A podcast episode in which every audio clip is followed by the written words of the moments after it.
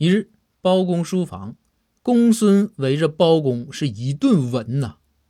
包公大感疑惑，问道：“公孙，闻啥呀？